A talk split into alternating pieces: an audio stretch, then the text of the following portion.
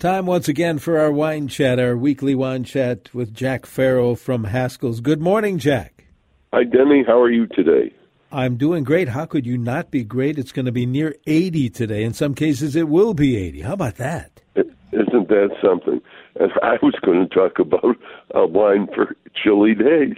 well, they'll be coming. they'll be coming. You're absolutely right. I was mindful. I got a text, I think yesterday, from a friend who's in Barcelona who commented that the Sacred Family Cathedral, designed by the famous architect Gaudi, is almost finished. Well, I don't think it'll be finished ever, but uh, it, it reminded me of Barcelona, which I think is the most sophisticated city on the entire Mediterranean, and that takes in a, a broad scope of places around that whole big Mediterranean Sea. But Barcelona is a wonderful place to visit. And of course, I love it so much because it's so very, very close to Rioja. And Rioja is a red wine from Spain, which I think embodies Spain. Uh, when you take a sip of Rioja, you're mindful of uh, serrano ham, perhaps, and green olives, and maybe some manchego cheese. It, it's just Spain encapsulated in a wine. It is usually pretty hefty to Tempranillo grape. Tempranillo grape is another thing that's totally Spanish. You know, we get so many grapes from around the world that were brought in by the Phoenicians or the Croatians, or uh, it didn't come from the country uh, that they are famous for. But in the case of the Tempranillo and Spain, it is absolutely, definitely, entirely a Spanish product. They Tempranillo is native to Spain. It's indigenous to Spain, and while it is uh, planted all over the world, etc., nowhere does it do as well as it does on its home turf of Spain. And it's the principal grape type of the entire Iberian Peninsula, including Portugal.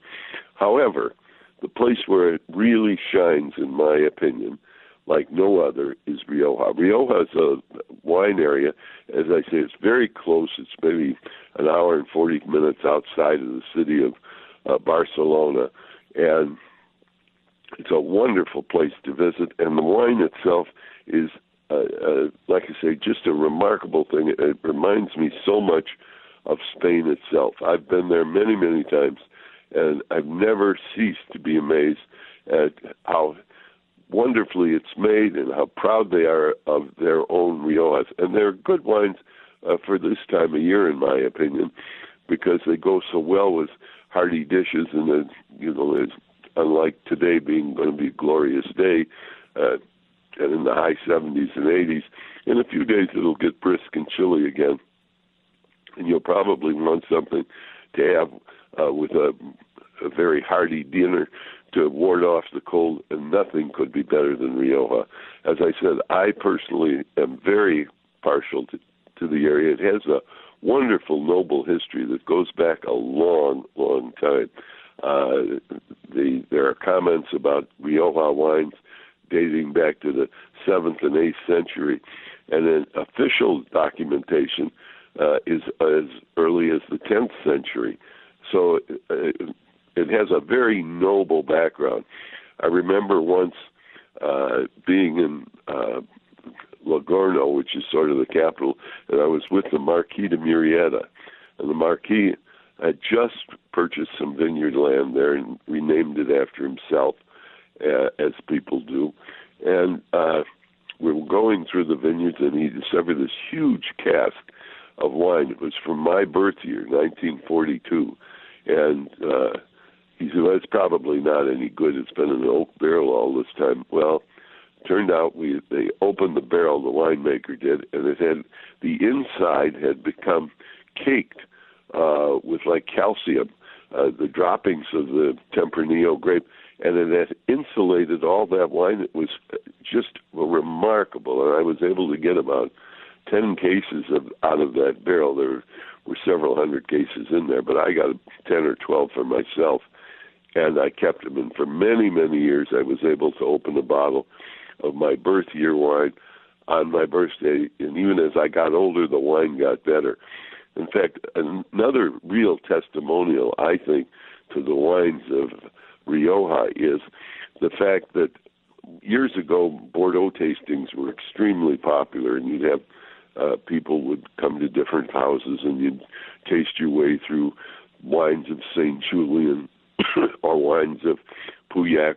These are communes in Bordeaux, and at the end of the evening when I was hosting it, I would always pull out a wine. In fact, we usually all pulled out a bottle of wine and had everybody guess what it was at the end. Well, I always picked the Rioja, and the reason I did is it inevitably fooled everybody. They all would think it was a Bordeaux, and I, I might add, a rather high-end Bordeaux. Uh, that's the quality you get in Rioja wine. And another bit of good news about Rioja wines is they're modestly priced compared to what you have to pay today for those wines we were tasting at the beginning when we'd say go through a whole series of Chateau Lynch Bages, which is a Pauillac, and today retails for hundreds of dollars a bottle. At the time, it was you know maybe fifteen, twenty dollars a bottle, and the Rioja was maybe five or six. and today, you could taste those wines at hundreds of dollars a bottle, and I guarantee you, open up a twenty-five or thirty-five dollar bottle of Rioja and have the same delightful experience of no one knowing what kind of Bordeaux it was. And that uh, relationship to Bordeaux is uh, not really too fluky. At the turn of the last century, in the uh, late 1800s and early 1900s, we exported to Europe a, a root louse, uh, and that root louse decimated the vineyards of all the world. And the, the cure eventually was they grafted everything onto American rootstocks because the American grapes uh, vines were immune to phylloxera. However, a good thing happened for Rioja. A lot of uh, that phylloxera had a hard time crossing the Pyrenees Mountains, and around Rioja, which was a well-known vineyard for thousand years or more, uh, they didn't have any phylloxera. So a lot of the Bordelais that had enough money packed up and went to Rioja and thus and, and taught the Spanish there a little bit more about winemaking because they really had uh, more ex- sophistication, let's say, in uh, dealing with growing grapes and that, and uh, that influence is there today. Uh, when they when you make uh, a Rioja, it's very comparable to making uh, Bordeaux. They started to blend the two principal grape types are the Tempranillo, which is a lot of Riojas are 100% Tempranillo, so it's always high to Tempranillo. And then they put in a little Grenache, and then they have a couple of other little blending grapes that they use here and there. But the principal ones are Grenache and Tempranillo. And the French that moved in had a little influence in regulating and making regulations for Rioja. So today there's four uh, classifications of Rioja. Just straight Rioja, it's a basic form of wine. Usually you can get a Rioja like that, very, very modestly priced, ten or twelve dollars a bottle. Then you can have Crianza. Now that to be labeled Crianza, the Rioja must spend a minimum of one year in a wooden cask, and then it spends another few months in the bottle before it's shipped anywhere.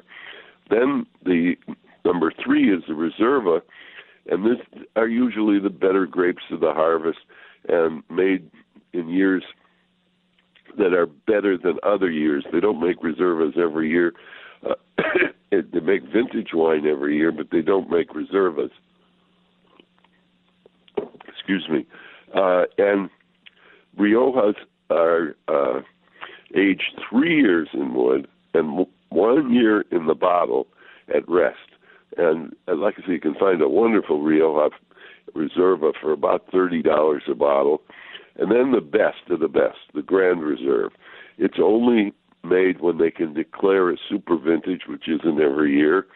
Uh, it has to be aged in oak barrels for uh, at least two to three years, and then another two to three years put in the bottle at rest in the cellar, and then uh, released and available to the public, and uh, those are worth seeking out. There, you know, very few areas of the world do the wines take bottle age well. You know, Bordeaux, of course, uh, Burgundy, and again, not all Bordeaux's and not all Burgundies. You have to really get the best of the best uh, for them to age well. Uh, Brunello di Montalcino in Italy, Barolo in Italy, in northern Italy.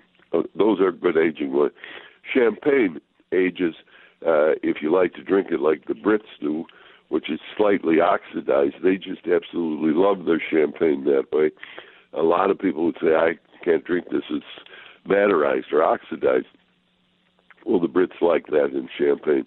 But anyhow, uh, Riojas take age just beautifully. Even the lowest Rioja seems to age fairly well. It's a, uh, worth seeking out. Believe me, it's a, there's a lot more to Rioja than, uh, as I mentioned, sitting on a, a porch on a nice fall day like today is going to be, and have a glass of Rioja, and maybe a little bit of that Serrano ham and some Manchego cheese.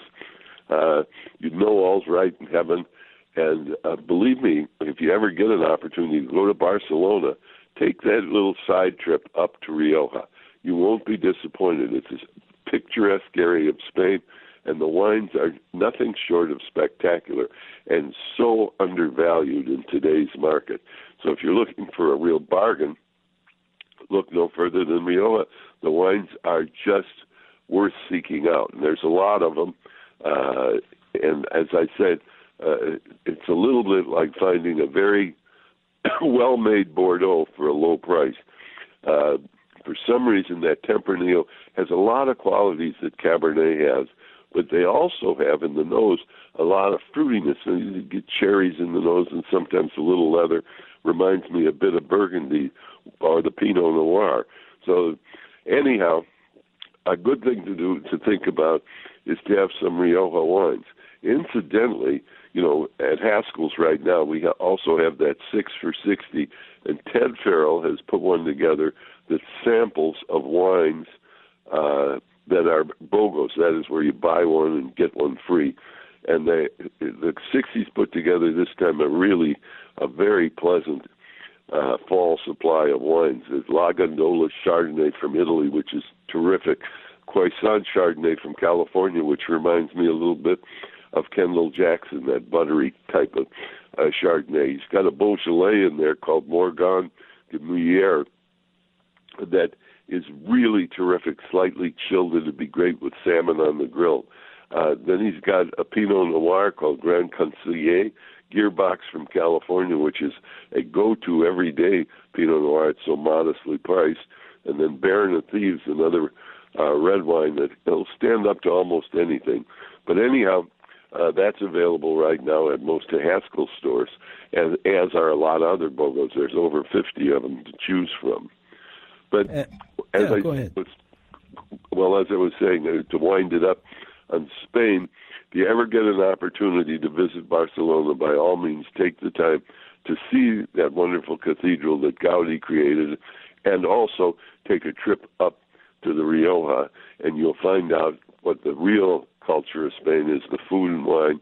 It's sensational. It's worth visiting that little town of Logroño. I was going to say, Jack, we should put together a good neighbor tour, Haskell's, to uh, to oh, Spain. You, may, you, I want to leave right now after that. hearing this. Yes, we should, we should. do that. We haven't done that in years. Well, let's think about it. In the meantime, uh, you get a lot of help from those good folks at Haskell's. Give us some locations, Jack, before I know you have to take your leave. Yeah, indeed. The folks at Haskell's love to talk about wine. This is a great time to stock your cellar because our fall sale is going on right now. And like I said, we have over 50 plus BOGOs where you buy one bottle, get the second one free. And they love to talk about wine. They'll help you pick a perfect wine for whatever you're going to serve. There's a Haskell's near you where you can save big dollars on wine. We have a place down in Bloomington. There's one in Excelsior. In Faribault, there's one right off of 35. A Maple Grove, our super cellar is not to be missed. 22,000 square feet of wines from all over the world. In Minneapolis, we have free parking on Saturday and Sunday. There's the Haskell's at Ridgedale, Plymouth, St. Paul's Highland Village, Stillwater, White Bear Lake, and Woodbury, too. And if you can't come in, go to haskell's.com. And don't forget, we do deliver. And we'll deliver another show next week, Jack. Looking forward to that. You know, Denny, I will too. Thank you. Jack Farrell, you bet. Jack Farrell from Haskell's.